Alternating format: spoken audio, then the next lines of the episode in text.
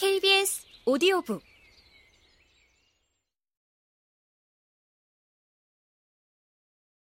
원하는 업무를 담당하기 위한 긴 여정.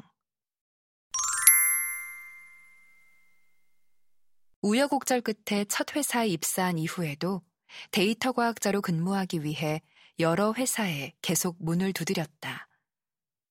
첫 회사에서 담당한 업무는 데이터 분석과 데이터 엔지니어링 사이의 어중간한 업무였는데 사내 고객센터의 업무 확인 및 검증을 위해 각종 대시보드를 만들고 대시보드 내부의 성능을 최적화하는 일이었다. 세 개 언어로 고객을 응대하는 고객센터 상담사의 업무 효율을 개선하기 위해 어떤 영역을 향상하면 좋을지 나름의 가설을 세워 모델을 검증하는 작업도 진행했다. 하지만 데이터 검증 작업을 진행할수록 데이터 활용에 대한 데이터 분석 실무자와 의사결정권자의 견해 차이가 뚜렷하다는 점을 알게 되었다. 데이터는 단순히 수행 능력 검증을 위한 도구에 불과하며 이를 잘 보여줄 대시보드 유지 및 보수 작업에만 충실하면 된다는 의사결정권자의 이야기에 동의하기 어려웠다. 당시 필자는 이런 업무 분장은 데이터 분석과 관련된 커리어 성장에 방해가 될 것이라고 생각했다. 덧붙여 데이터 분석가가 데이터 모델링이 아닌 대시보드 작성 및 유지보수 업무에 집중해야 한다는 점도 납득하기 어려웠다. 이직을 결심하고 열심히 구직 활동을 했음에도 처음 취직을 준비하던 당시와 마찬가지로 데이터 과학자가 어떤 일을 수행하는지 설명해 주는 곳은 거의 없었다. 그나마 설명해 주는 회사도 대개 데이터 과학자의 업무가 개발과 직접 관련 있는 곳이었다. 필자는 개발에 치중하기보다는 분석 결과를 보고하고 대화로 문제를 해결해 나가는 업무를 원했는데 그런 자리는 하늘의 별 따기 수준으로 만나기 어려웠다.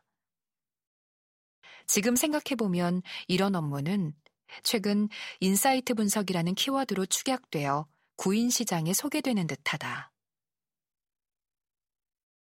두 번째 회사에서는 자사 애플리케이션의 로그를 분석하고 애플리케이션 서비스의 핵심 성과 지표를 선정하여 서비스의 이용 상황을 확인하고 개선된 서비스를 기획하는 업무를 담당했다.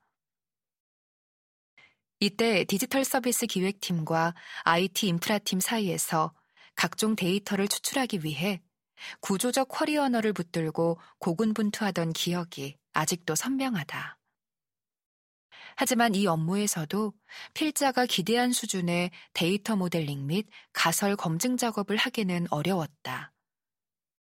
두 번째 회사는 금융회사였던 탓에 개인정보 등 대부분의 데이터를 다루는데 상당한 제약이 존재했다. 그리고 업계의 비즈니스 모델 자체가 개인적으로 받아들이기 어려웠다는 점에서 심란했다.